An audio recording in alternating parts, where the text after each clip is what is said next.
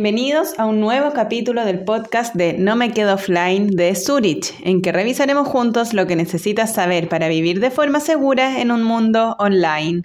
Soy Constanza Lozano, directora educacional en Educom Lab, y hoy conversaremos con el académico Daniel Halpern para hablar sobre un aspecto que diversos estudios han señalado como fundamental para mejorar el tiempo en familia y de esa forma reducir el uso de las tecnologías. Hola Daniel, ¿cómo estás? Muy bien, muchísimas gracias.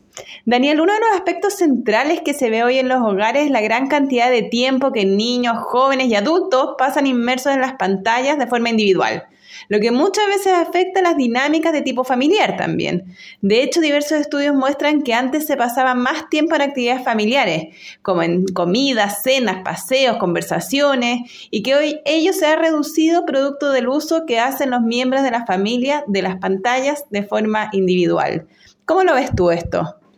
Bueno, es como exactamente como tú mencionas, eh, los estudios que van mostrando estos datos y la verdad es que yo creo que el uso de tecnología eh, para objetivos personales em, afecta el tiempo familiar, pero esto ha sido progresivo, no fue de un día para otro. Hace 40 años, por ejemplo, en casi todos los hogares había una televisión y los programas casi en su mayoría eran familiares, porque en el fondo había una televisión para toda la casa, salvo que eran, por ejemplo, en los horarios más nocturnos, qué sé yo. Entonces, muchas veces las familias se juntaban a ver una película, a ver televisión. Pero a medida que la tecnología fue bajando de precio y entraron en mayor cantidad a muchísimos más hogares, los programas también se fueron segmentando para jóvenes, niños, dueñas de casa, etc. Y se fue haciendo la cultura, esta cultura de, por ejemplo, que la televisión entró a la pieza. Entiendo, hoy es muchísimo más personalizado que antes, entonces cada uno puede ver lo que quiere en el celular con las series de Netflix, por ejemplo. O si quiere ver contenidos de deporte, otros música o cine, en verdad hay para satisfacer a todos los intereses. Es bien difícil aburrirse.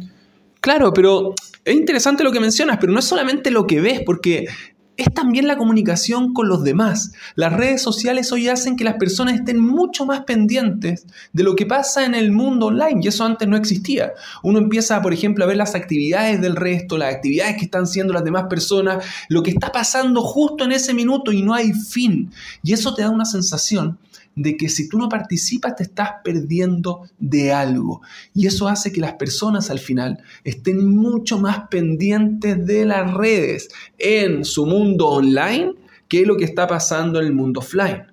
Daniel, y en tu opinión, ¿cómo esto afectaría las dinámicas familiares?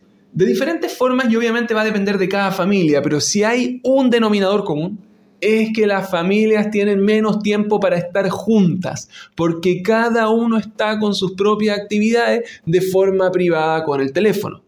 ¿Y qué efecto tendría eso en las familias o en los niños o los jóvenes, por ejemplo?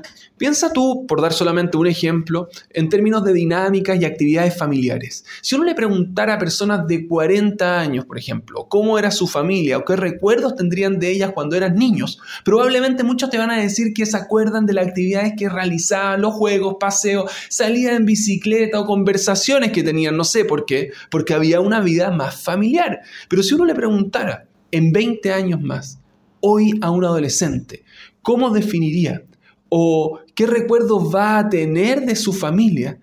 Es muy probable que tenga menos cosas para decir de las cuales acordarse familiarmente, porque hoy las personas de verdad pasan gran parte del tiempo con los teléfonos y de forma individual y se deja poco para estar en el ambiente familiar.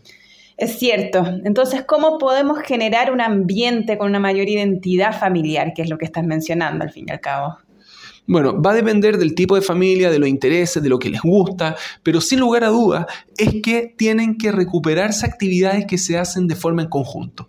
Por ejemplo, hay familias que dejan los viernes para jugar juegos de salón, otros que juegan bachillerato, otros que juegan al ahorcado, otros que, eh, por ejemplo, no sé, en el verano, eh, si les gusta, disfrutan del agua, ir a la piscina juntos. No, la verdad es que no es tan relevante, pero sí hay una gran importancia en ese sentido en tener actividades que las puedan hacer de forma familiar. Buenísimo. ¿Y ves la posibilidad de utilizar las pantallas también para generar de alguna manera este ambiente de mayor unidad familiar? Sí, también. Por ejemplo, hay muchos papás, mamás que tienen fotos de su abuelo, bisabuelo, que no han sido digitalizadas. Eh, sería muy interesante, o de ellos mismos, eh, digitalizarlas y que los niños tengan que reconocer dónde está el papá, dónde cuando era de niño, ahí en la foto del curso, o el abuelo, y de esa forma también se van generando eh, como, como mayor cercanía y conocimiento. Buenísimo, a mí me encanta ver las fotos con historia familiar. Creo que les da identidad a la familia. Y los niños también se sienten identificados a hacer lo mismo que hacían sus papás o sus hermanos grandes o los abuelos. Me encantó. ¿Qué más nos puedes decir? Mira, hay familias que también le interesa más la cocina. Entonces, ¿por qué, por ejemplo, no dejan un día al mes o a la semana aquellos que son más asiduos a que hagan una muy buena receta o que coman un asado o que cualquier elemento, pueden incluso ver, utilizar la tecnología con un tutorial que les muestre una receta y lo cocinan juntos. Lo importante es que sea algo que les guste a todos para hacerlo una experiencia positiva, que lo pasen bien y que después lo recuerden de muy buena forma.